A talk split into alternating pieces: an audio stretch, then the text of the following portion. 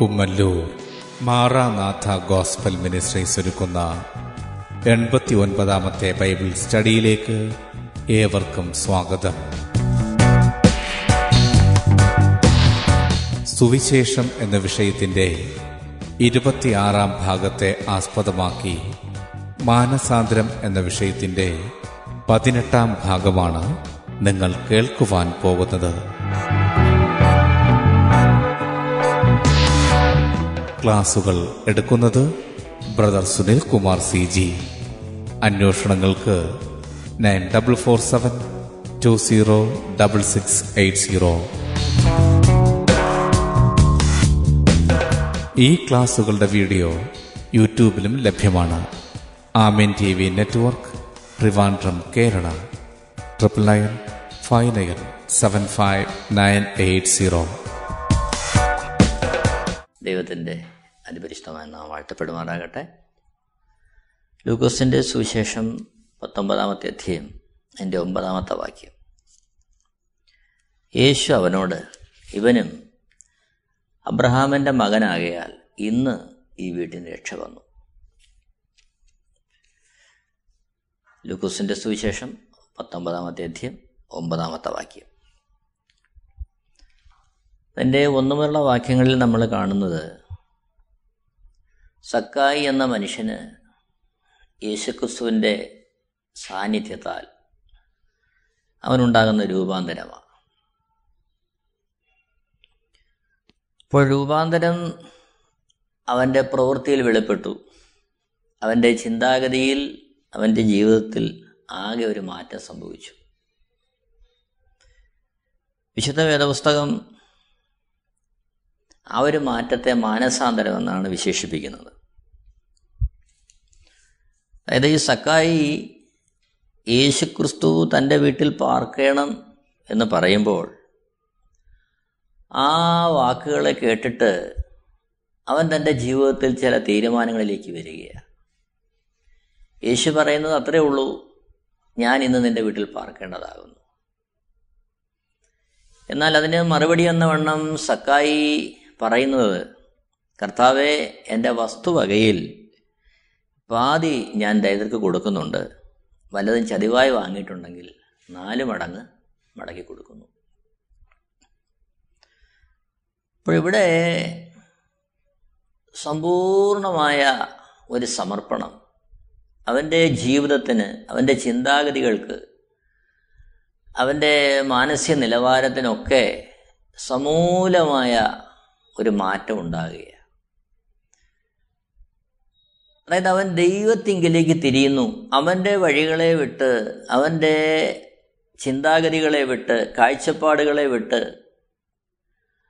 അവൻ്റെ എല്ലാ ആകുലതകളെയും വിട്ട് സക്കായി യേശുവിലേക്ക് അങ്ങ് തിരിയുകയാണ്. യേശുവിൻ്റെ ആ ഇഷ്ടത്തിനൊത്തവണ്ണം ആ ഇഷ്ടം അവൻ്റെ ഹൃദയത്തിൽ തിരിച്ചറിയുകയാണ്. ലൂക്കോസിൻ്റെ സുവിശേഷം 18-ാമത്തെ അധ്യായം 18 മുതൽ താഴോട്ട് വായിക്കുമ്പോൾ, പ്രമാണിയായ ഒരു മനുഷ്യൻ അവനോട് വന്ന്, യേശുക്രിസ്തുവിനോട് വന്ന് പറയുന്നുണ്ട്, നിത്യജീവനെ അവകാശമാക്കേണ്ടേ, ഞാൻ എന്താണ് ചെയ്യേണ്ടത്? യേശുക്രിസ്തു അവനോട് അതിൻ്റെ 22-ാമത്തെ വാക്യത്തിൽ, ലൂക്കോസ് 18:22, നീ നിൻ്റെ വസ്തുവകളെ വിറ്റ് ദരിദ്രർക്ക് കൊടുക്കുക എന്ന് പറയുമ്പോൾ അതിൽ മനോവിഷമം തോന്നി ആ യുവാവ്, ആ പ്രമാണിയായ മനുഷ്യൻ യേശുവിനെ വിട്ടുപോകുന്നതായിട്ട് നമ്മൾ കാണുന്നു.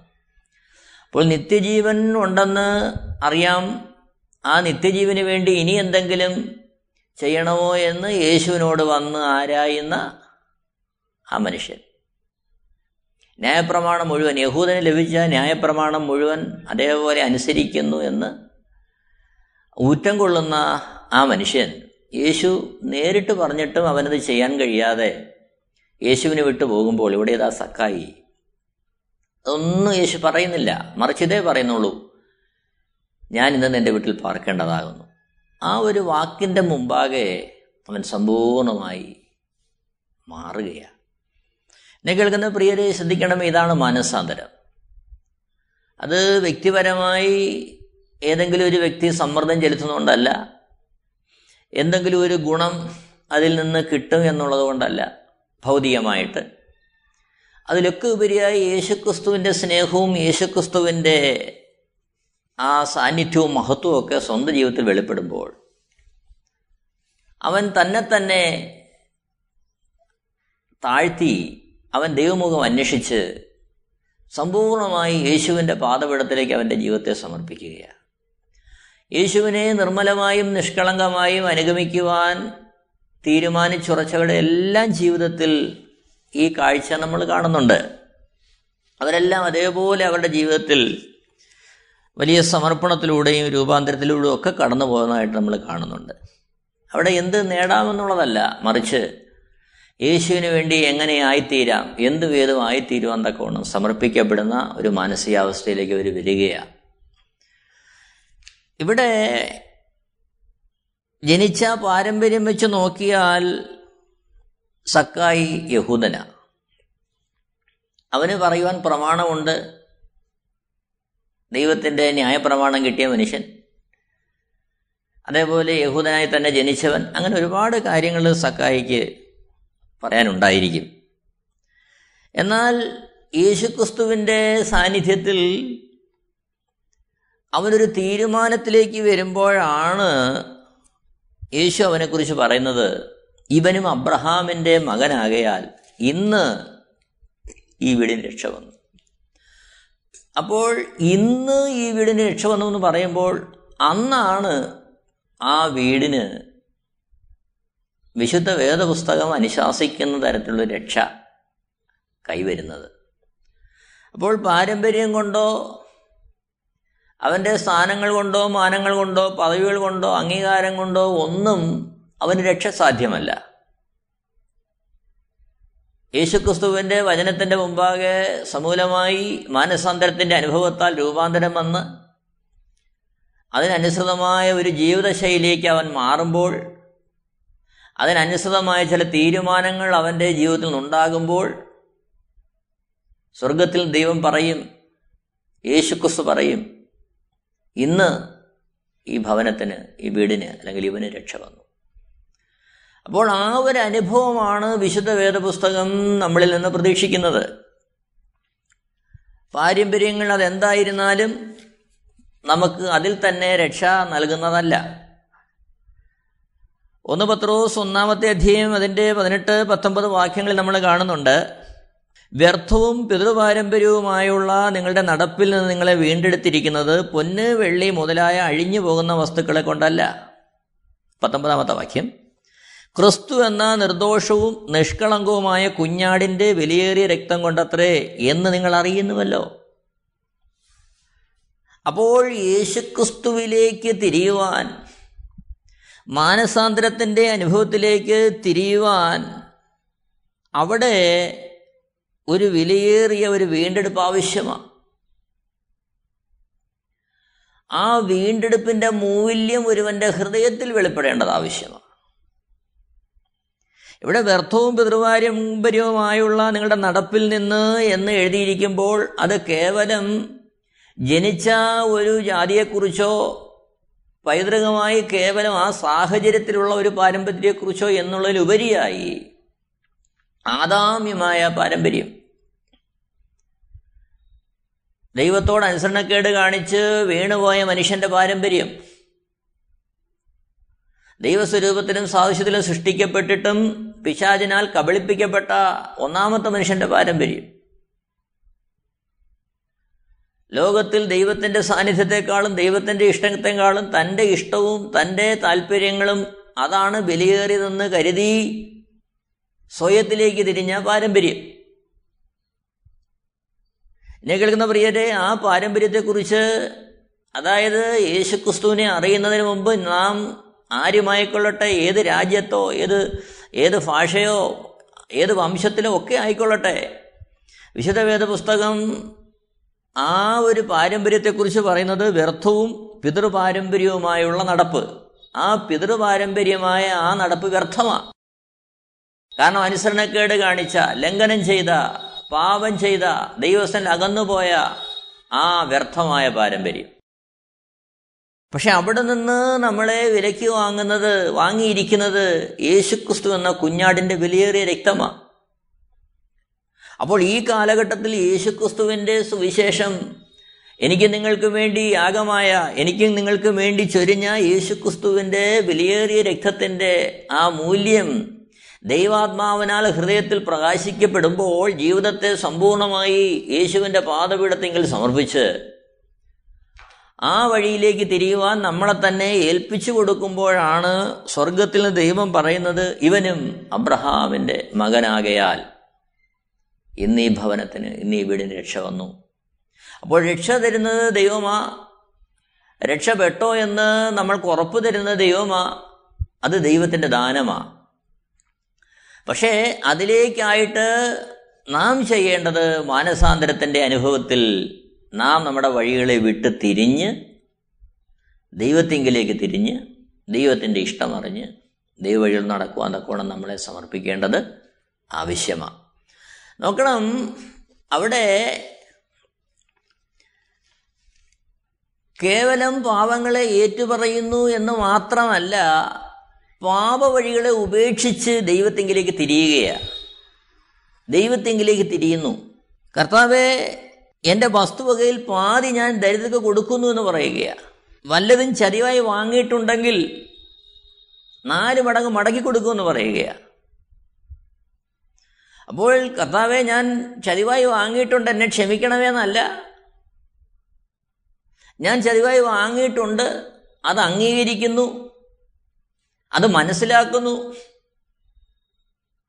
ഒരുവേള നമ്മൾ മനസ്സിലാക്കണം, ഈ ചതിവായി വാങ്ങിയിട്ടുണ്ടെന്ന് തിരിച്ചറിയുന്നത് തന്നെ അതിനകത്തൊരു കുറ്റബോധം, അതിനകത്ത് ഒരു പാപബോധം, അത് തെറ്റാണെന്നുള്ള ബോധം വരുന്നത് തന്നെ യേശുക്രിസ്തുവിൻ്റെ ശബ്ദം കേൾക്കുമ്പോഴാണ്. അപ്പോൾ ചതിവായി വാങ്ങിയിട്ടുണ്ട് എന്ന് അംഗീകരിക്കുക മാത്രമല്ല, അതിന് പരിഹാരം വരുത്തുവാൻ കൂടി താൻ തുനിയുകയാണ്. ഇത് നമ്മൾ മനസ്സിലാക്കണം. തൻ്റെ പാപങ്ങളെ ഏറ്റുപറയുക മാത്രമല്ല, അതിന് ദൈവം ആഗ്രഹിക്കുന്ന തരത്തിൽ ഒരു പരിഹാരത്തിന് വേണ്ടി താൻ തുനിയുകയാണ്. യെശയ്യാപ്രവചനം 55-ാമത്തെ അധ്യായം അതിൻ്റെ 7-ാമത്തെ വാക്യം നമ്മൾ വായിക്കുന്നു, ദുഷ്ടൻ തൻ്റെ വഴികളെയും നീതികെട്ടവൻ തൻ്റെ വിചാരങ്ങളെയും ഉപേക്ഷിച്ച് ദൈവത്തിങ്കിലേക്ക് തിരിയട്ടെ. തൻ്റെ വഴികളെ, ദുഷ്ടം എന്ന് പറഞ്ഞാൽ തൻ്റെ വഴികളെ ഉപേക്ഷിക്കുകയാണ്, തൻ്റെ വിചാരങ്ങളെ ഉപേക്ഷിക്കുകയാണ്. അപ്പോൾ വിചാരങ്ങൾക്ക് ഒരു മാറ്റം വരുന്നു. അന്ന് വരെ ചതിവായി വാങ്ങുമ്പോൾ തൻ്റെ സ്വാധീനം കൊണ്ടും ആ പദവി കൊണ്ടുമൊക്കെ ചതിവായി വാങ്ങുമ്പോൾ അതിനെല്ലാം നീതീകരണം ഒത്തിരി കാര്യങ്ങളുണ്ട്. എന്നാൽ ഇവിടെ സംഭവിക്കുന്നത് ആ നീതീകരണങ്ങളെ എല്ലാം മാറ്റിക്കളഞ്ഞുകൊണ്ട് അതിലൊക്കെ ഉപരിയായി സ്വയം അംഗീകരിക്കുകയാണ്, ഞാൻ പാപിയായൊരു മനുഷ്യൻ, എൻ്റെ ജീവിതത്തിൽ പാപമുണ്ട്. കേവലം താൻ ചെയ്യുന്ന പ്രവൃത്തികളെല്ലാം മറിച്ച് താൻ തന്നെ പാപത്തിൻ്റെ അടിമത്വത്തിലാണെന്നുള്ള തിരിച്ചറിവിലേക്ക് വരിക. തൻ്റെ ചിന്താഗതികൾ പാപം നിറഞ്ഞാണെന്ന് തിരിച്ചറിയുകയാണ്. അതിനെ വിട്ടൊഴിയുവാനുള്ള തീരുമാനത്തിലേക്കും ചുവടിലേക്കും ചക്കായി മാറുകയാണ്. നോക്കണം, സദൃശ്യവാക്യങ്ങൾ 28-ാമത്തെ അധ്യായം 13-ാമത്തെ വാക്യത്തിൽ നമ്മൾ കാണുന്നുണ്ട്, തൻ്റെ ലംഘനങ്ങളെ മറയ്ക്കുന്നവന് ശുഭം വരികയില്ല, അവ ഏറ്റുപറഞ്ഞ് ഉപേക്ഷിക്കുന്നവനോ കരുണ ലഭിക്കും. അപ്പോൾ ലംഘനങ്ങളെ, ദൈവമേ ലംഘനങ്ങൾ ഉണ്ടായി, അല്ലെങ്കിൽ അതിനെ നീതീകരിച്ച് അത്തരത്തിൽ പോവുകയല്ല, ലംഘനങ്ങളെ മറയ്ക്കുന്നവന് ശുഭം വരികയില്ല, ഏറ്റുപറഞ്ഞ് ഉപേക്ഷിക്കുന്നവന്. ഏറ്റുപറയുകയാ, ലംഘനം പറ്റിപ്പോയി, വീഴ്ച പറ്റിപ്പോയി, അത് ഉപേക്ഷിക്കുകയാ, അവനാണ് കരുണ ലഭിക്കുന്നത്. അപ്പോൾ ഇവിടെ സക്കായിയുടെ ജീവിതത്തിൽ തൻ്റെ ജീവിതത്തിൽ വന്നുപോയ ലംഘനങ്ങളെ, വീഴ്ചകളെ, ഒരു വേള അത് ലംഘനമാണെന്ന് അറിയുന്നത് തന്നെ ലോകത്തിൻ്റെ വെളിച്ചമായ യേശുക്രിസ്തുവിൻ്റെ സാന്നിധ്യത്താല. യഥാർത്ഥത്തിൽ ഒരുവൻ അവൻ്റെ ഹൃദയത്തിലെ നിരൂപണങ്ങളെ, വിചാരങ്ങളെ, അവൻ്റെ ജീവിതശൈലികളെ, വീഴ്ചകളെ ഒക്കെയും തിരിച്ചറിയുന്നത് അവൻ്റെ ഹൃദയത്തിലേക്ക് പതിക്കുന്ന വെളിച്ചത്തിൻ്റെ അടിസ്ഥാനത്തിലാണ്. അപ്പോൾ യേശുക്രിസ്തുവിൻ്റെ വാക്കുകൾ, യേശുക്രിസ്തുവിൻ്റെ സാന്നിധ്യം യഥാർത്ഥത്തിൽ ഒരുവൻ്റെ ഹൃദയത്തിലാണ് പതിക്കുന്നത്. അവൻ്റെ ഹൃദയ വിചാരങ്ങളെ ആണ് യേശുക്രിസ്തുവിൻ്റെ വെളിച്ചത്തിൽ അവന് തുറന്നു കിട്ടുന്നത്. യേശുക്രിസ്തുവിൻ്റെ വെളിച്ചത്തിലാണ് അവൻ്റെ ജീവിതത്തിലെ ആ പാപ വഴികളെ അവൻ തിരിച്ചറിയുന്നത്. ഒന്നുകൂടി നമ്മൾ കടന്നു ചിന്തിച്ചാൽ ആ പാപ വഴികളിലൂടെ നടക്കുവാൻ താൻ പാപത്തിൻ്റെ അടിമത്വത്തിലാണ്, പാപിയാണെന്നുള്ള തിരിച്ചറിവ് തന്നെ ഒരുവൻ ഉണ്ടാകുന്നത് വെളിച്ചമായി യേശുക്രിസ്തു വെളിച്ചമായി ഒരുവൻ്റെ ഹൃദയത്തിലേക്ക് വീശുമ്പോഴാണ്. അതാണ് അവനെ രൂപാന്തരപ്പെടുത്തുന്നത്. അതാണ് അതിൻ്റെ മുമ്പാകെയുള്ള സമർപ്പണമാണ് അവനാ മാറ്റത്തെ വരുത്തുന്നത്. അപ്പോസ്തല പ്രവൃത്തി 14-ാമത്തെ അധ്യായത്തിൻ്റെ 15-ാമത്തെ വാക്യത്തിൽ ഇതിൻ്റെ വെളിച്ചത്തിലാണ് വേറൊരർത്ഥത്തിൽ പൗലോസും ബർണബാസും പറയുന്നത്, നിങ്ങൾ ഈ വ്യർത്ഥ കാര്യങ്ങളെ വിട്ട് ജീവനുള്ള ദൈവത്തിങ്കിലേക്ക് തിരിയണം. പൗലോസിലൂടെയും ബർണബാസിലൂടെയും അത്ഭുതം പ്രവർത്തിച്ചപ്പോൾ അവരെ പൂജിക്കുവാൻ, അവരെ ആരാധിക്കുവാൻ ജനം ഓടിക്കൂടിയപ്പോൾ അവരെ തടഞ്ഞുകൊണ്ട് പൗലോസ് പറയുന്ന കാര്യമാണ്, നിങ്ങൾ ഈ വ്യർത്ഥ കാര്യങ്ങളെ വിടണം. ഞങ്ങൾ വെറും ആയുധങ്ങൾ മാത്രമാണ്. ഞങ്ങളിതിനു വേണ്ടി ഉപയോഗിച്ച ഒരു ദൈവമുണ്ട്. ഞങ്ങളുടെ ഈ പ്രവൃത്തികളെ ചെയ്തെടുത്തൊരു ദൈവമുണ്ട്. ആ ദൈവത്തിങ്കിലേക്കാണ് നിങ്ങൾ തിരിയേണ്ടത്. നിങ്ങൾ ആ ദൈവത്തിങ്കിലേക്ക് തിരിയണം. നിങ്ങളുടെ ജീവിതത്തിന് അതിനനുസൃതമായ ഒരു മാറ്റം സംഭവിക്കണം. അതാണ് പൗലോസും ബർണബാസും അവിടെ പങ്കുവയ്ക്കുന്ന ആശയം. നോക്കണം, അപ്പോസ്തല പ്രവൃത്തി 3:19 നമ്മൾ കാണുന്നുണ്ട്, ആകയാൽ നിങ്ങളുടെ പാപങ്ങൾ മാഞ്ഞു കിട്ടേണ്ടതിന് മാനസാന്തരപ്പെട്ട് തിരിഞ്ഞുകൊള്ളുവിൻ. അപ്പോൾ വിശുദ്ധ വേദ പുസ്തകത്തിൽ ആകമാനം നമ്മൾ കാണുന്ന സന്ദേശമിതാ, ദൈവത്തിങ്കിലേക്ക് തിരിയുക, ദൈവത്തിങ്കിലേക്ക് തിരിയുക, ദൈവത്തിങ്കിലേക്ക് തിരിയുക. മറ്റൊരർത്ഥത്തിൽ ആത്യന്തികമായി ദൈവസന്നിധിയിൽ നിന്ന് അകന്നുപോയ മനുഷ്യനെ ആ സന്നിധിയിലേക്ക് വീണ്ടും മടക്കി കൊണ്ടുവരുവാൻ, ദൈവത്തിൽ നിന്ന് പുറംതിരിഞ്ഞ് അകന്നുപോയ മനുഷ്യനെ വീണ്ടും സ്നേഹത്താൽ തിരിച്ച് ദൈവത്തിൻ്റെ നേരെ നിർത്തുവാൻ, അതാണ് സുവിശേഷം. ആ തിരിയുന്നതാണ് മാനസാന്തരം. ആ തിരിവ് അവൻ്റെ ഹൃദയത്തിൽ, അവൻ്റെ മനസ്സിൽ, അവൻ്റെ ജീവിതത്തിൽ, അവൻ്റെ ചിന്താഗതികളിൽ ഒക്കെ നൽകുന്നത് യേശുക്രിസ്തുവിൻ്റെ സ്നേഹത്തിൻ്റെ വെളിപ്പാടാണ്. അതാണ് ഒരു മനുഷ്യനെ പുതുതാക്കി മാറ്റുന്നത്. നമുക്കറിയാം, പുതിയ നിയമത്തിൽ നമ്മൾ കാണുന്നുണ്ട്, പൗലോസ് എന്ന ഭക്തനായ മനുഷ്യൻ, ധനവാനായിരുന്ന മനുഷ്യൻ, ജ്ഞാനത്തിൽ അഗ്രഗണ്യനായിരുന്ന മനുഷ്യൻ, യെരുശലേമിലെ മഹാപുരോഹിതന്റെ പക്കൽ നിന്ന് സാക്ഷ്യപത്രം പോലും വാങ്ങുവാൻ തക്കോണം അധികാരമുണ്ടായിരുന്ന മനുഷ്യൻ. ആ മനുഷ്യന് യേശുക്രിസ്തുവിനെ അറിയാനിടയായി. യേശുക്രിസ്തുവിൻ്റെ തേജസ് തനിക്ക് വെളിപ്പെട്ടു. യേശുക്രിസ്തുവിൻ്റെ തേജസ് വെളിപ്പെട്ട നിമിത്തം താൻ യേശുവിനെ അനുഗമിക്കുവാൻ തക്കവണ്ണം തീരുമാനമെടുത്ത് അവൻ യേശുവിന് വേണ്ടി തൻ്റെ ജീവിതത്തെ സമർപ്പിക്കുകയാണ്. ഫിലിപ്പിയ ലേഖനം 3-ാമത്തെ അധ്യായം അതിൻ്റെ 7-ാമത്തെ വാക്യത്തിൽ നമ്മൾ കാണുന്നുണ്ട്, എങ്കിലും എനിക്ക് ലാഭമായിരുന്നതൊക്കെ ഞാൻ ക്രിസ്തു നിമിത്തം ഛേദമെന്നെണ്ണിയിരിക്കുന്നു. അപ്പോൾ തനിക്ക് പദവിയുണ്ട്. ഫിലിപ്പിയ ലേഖനം 1-ാമത്തെ അധ്യായം 1 മുതൽ താഴോട്ട് വായിക്കുമ്പോൾ നമ്മൾ കാണുന്നുണ്ട്, ഒരുപാട് കാര്യങ്ങൾ ശ്രേഷ്ഠതയെന്ന് പാരമ്പര്യമായിട്ടും ഒക്കെ പറയുവാനുള്ള മനുഷ്യൻ.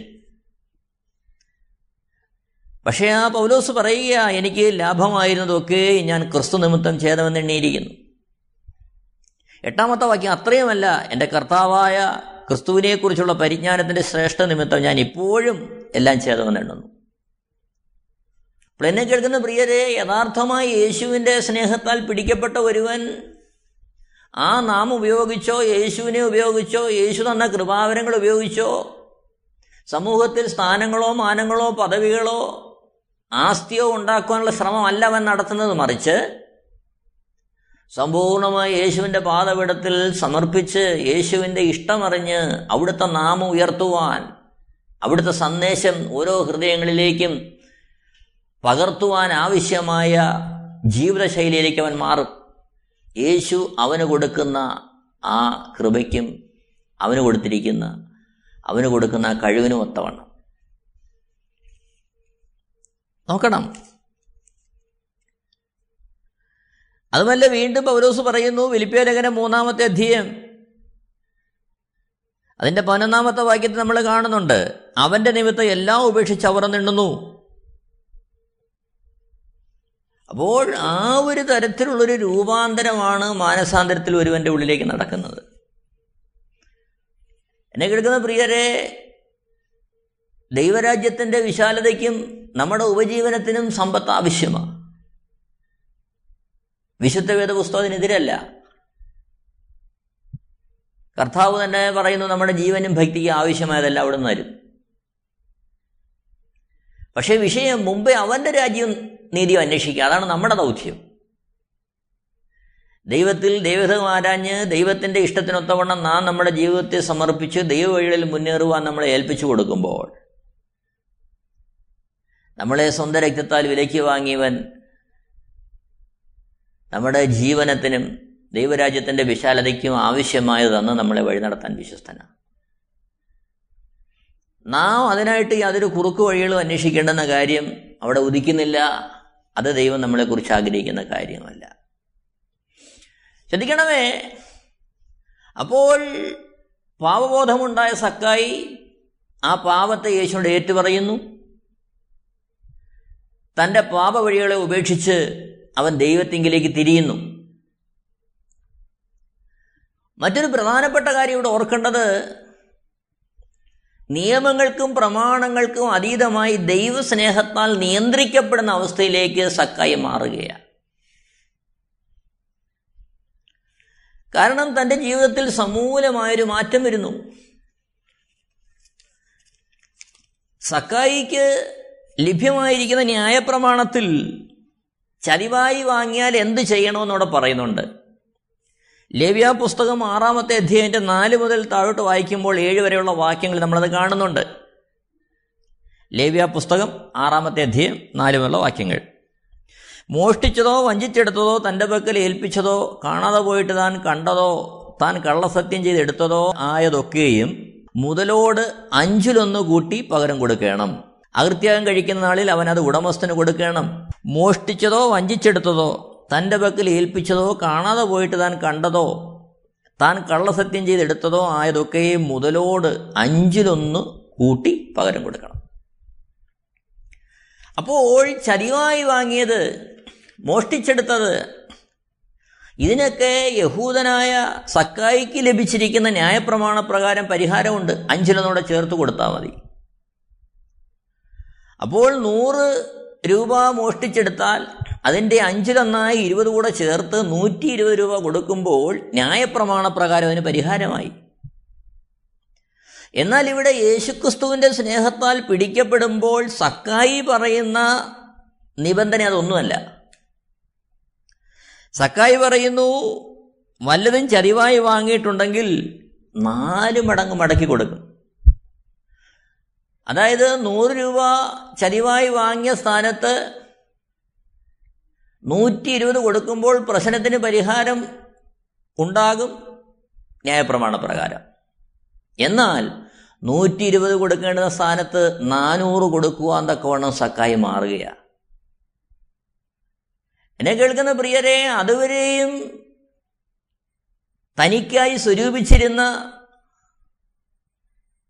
അല്ലെങ്കിൽ ഏത് വിധേനയും തൻ്റെ സമ്പത്ത് വർദ്ധിപ്പിക്കുവാൻ തക്കോണം പദ്ധതികൾ ആവിഷ്കരിച്ചിരുന്ന സക്കായി ഒറ്റ നിമിഷം കൊണ്ട് അവൻ്റെ ചിന്താഗതിക്ക് മാറ്റം വരുന്നു, അവൻ്റെ പ്രവർത്തന ശൈലിക്ക് മാറ്റം വരുന്നു. അവിടെ തന്നെ നമ്മൾ ഓർക്കണം, ഓരോ വ്യക്തികളും വ്യത്യസ്തരായതുകൊണ്ടും ഓരോരുത്തരും ദൈവത്തിൻ്റെ കണ്ണിൽ പ്രത്യേകതയുള്ളവരാകൊണ്ടും ജീവിതാനുഭവങ്ങളും സാഹചര്യങ്ങളും ഒക്കെ ഓരോരുത്തർക്കും വ്യത്യസ്തമായതിനാൽ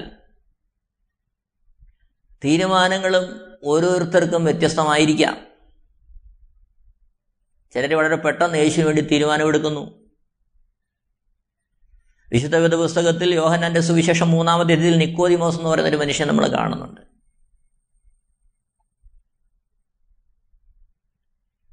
എന്നാൽ അതേ മനുഷ്യൻ തന്നെ യേശുവിൻ്റെ അടുക്കൽ രഹസ്യത്തിലായി വന്ന് യേശുവിൽ നിന്ന് ഉപദേശങ്ങൾ കേൾക്കുന്നതായിട്ട് നമ്മൾ വേറൊരു ഭാഗത്ത് കാണുന്നുണ്ട്.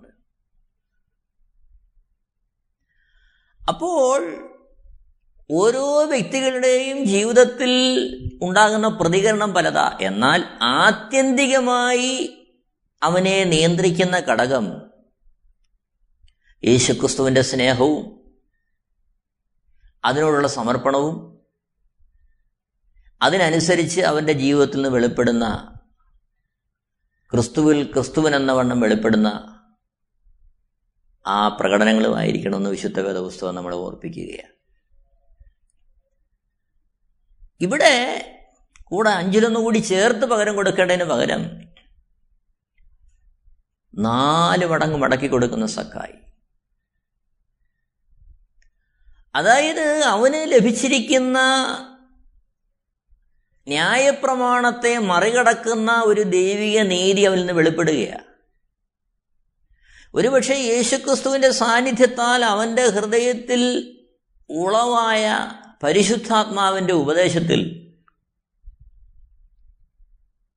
അങ്ങനെ ഒരു പ്രവൃത്തി ചെയ്താൽ അതുകൊണ്ടുണ്ടാകുന്ന തിക്തഫലങ്ങളെക്കുറിച്ചൊന്നും അവൻ കണക്കുകൂട്ടാൻ തുനിയാതെ ദൈവത്തിൻ്റെ സമാധാനത്തിലേക്കും ദൈവത്തിൻ്റെ സ്വസ്ഥതയിലേക്കും പ്രവേശിക്കാൻ തക്കവണ്ണമുള്ളൊരു പ്രവൃത്തി സക്കായിൽ നിന്നുണ്ടാകുകയാണ്.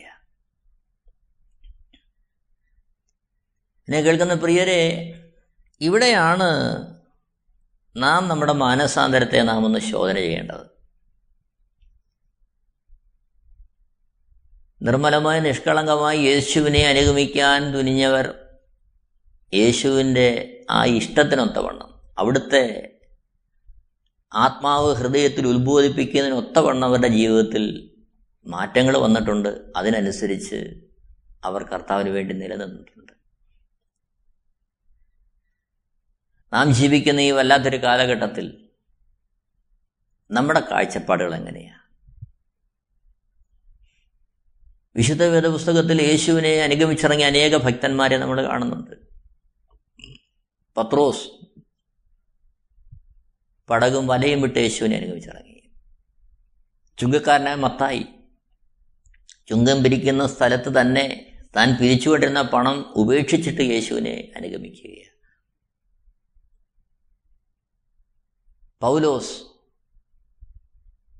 ദമസ്കോസിലുള്ള ശിഷ്യന്മാരെ പിടിച്ചുകെട്ടി ഉപദ്രവിക്കുവാൻ തൊണം പോകുമ്പോൾ യേശുക്രിസ്തുവിൻ്റെ ശബ്ദം കേട്ട് അവൻ യേശുവിൻ്റെ ശക്തനായ വക്താവായി മാറുന്ന രംഗം നമ്മൾ കാണുകയാണ്. വിശുദ്ധ വേദപുസ്തകം പരിശോധിക്കുമ്പോൾ നാം കാണുന്നത് ഇങ്ങനെയുള്ള ഭക്തന്മാരുടെ നീണ്ട നിരയാണ്. യേശുവിന് വേണ്ടി എന്തു വേദവും ആകുവാൻ, സ്ഥാനമോ മാനമോ പദവിയോ പ്രൗഢിയോ ഒന്നും നോക്കാതെ, അതിനായിട്ടൊന്നും അവർ ഉത്സാഹിക്കാതെ യേശുവിന് വേണ്ടി എന്ത് വേദമായി തീരുവാൻ, തങ്ങൾക്ക് വേണ്ടി ചൊരിഞ്ഞ ആ യേശുവിൻ്റെ രക്തത്തിൻ്റെ വിലയെറിഞ്ഞ് അതിനുവേണ്ടി ജീവനെ കൊടുക്കുവാൻ തുനിഞ്ഞിറങ്ങിയ ഭക്തന്മാരുടെ നിര കാണുകയാണ്. 1 യോഹന്നാൻ 1-ാമത്തെ അധ്യായത്തിൻ്റെ 7-ാമത്തെ വാക്യം നമ്മൾ കാണുന്നു. അവൻ വെളിച്ചത്തിൽ ഇരിക്കുന്നത് പോലെ നാം വെളിച്ചത്തിൽ നടക്കുന്നുവെങ്കിൽ നമുക്ക് തമ്മിൽ കൂട്ടായ്മയുണ്ട്. അവൻ്റെ പുത്രനായ യേശുവിൻ്റെ രക്തം സകല പാപവും പോക്കി നമ്മെ ശുദ്ധീകരിക്കുന്നു. നമ്മുടെ എല്ലാ പാപവും പോക്കി നമ്മെ ശുദ്ധീകരിക്കുന്ന യേശുവിൻ്റെ രക്തമാണ്. 9-ാമത്തെ വാക്യത്തിൽ പറയുന്നു, നമ്മുടെ പാപങ്ങളെ ഏറ്റുപറയുന്നു എങ്കിൽ അവൻ നമ്മോട് പാപങ്ങളെ ക്ഷമിച്ച് സകല അനീതിയും പോക്കി നമ്മെ ശുദ്ധീകരിപ്പാൻ തക്കവണ്ണം വിശ്വസ്തനും നീതിമാനുമാകുന്നു. അപ്പോൾ നമ്മളെ ശുദ്ധീകരിക്കുന്ന ആ യേശുവിൻ്റെ രക്തം. അപ്പോൾ യേശുക്രിസ്തുവിൻ്റെ സ്നേഹമറിഞ്ഞ് നമുക്ക് വേണ്ടി ചൊരിയപ്പെട്ട ആ നിഷ്കളങ്കമായ പാപരഹിതമായ രക്തത്തിൻ്റെ വിലയറിഞ്ഞ് ആ സ്നേഹധനൻ്റെ ശബ്ദത്തിൻ്റെ മുമ്പാകെ നമ്മളെ തന്നെ ഏൽപ്പിച്ചു കൊടുത്ത് നമ്മുടെ വഴികളെ വിട്ട് ദൈവത്തെങ്കിലേക്ക് തിരിഞ്ഞ് അതിനായി മുന്നേറുന്നൊരു ജീവിതമാണ് മാനസാന്തരത്തിൻ്റെ ജീവിതം. അതിനായി നമുക്ക് നമ്മളെ ഒന്ന് സമർപ്പിക്കാം. ദൈവം എല്ലാവരെയും ധാരാളമായിട്ട് അനുഗ്രഹിക്കുമാറാകട്ടെ. Amen TV Network, Christian internet channel. സുവിശേഷീകരണത്തിന്റെ വ്യത്യസ്ത മുഖം തേടിയുള്ള യാത്ര. YouTube and Facebook. Amen TV Network, Trivandrum, Kerala. ഞങ്ങളുടെ വിലാസം: Maranatha gospel ministries, Marankuzhi, Kummallur PO, Kollam 691573. അന്വേഷണങ്ങൾക്ക് 9447206680.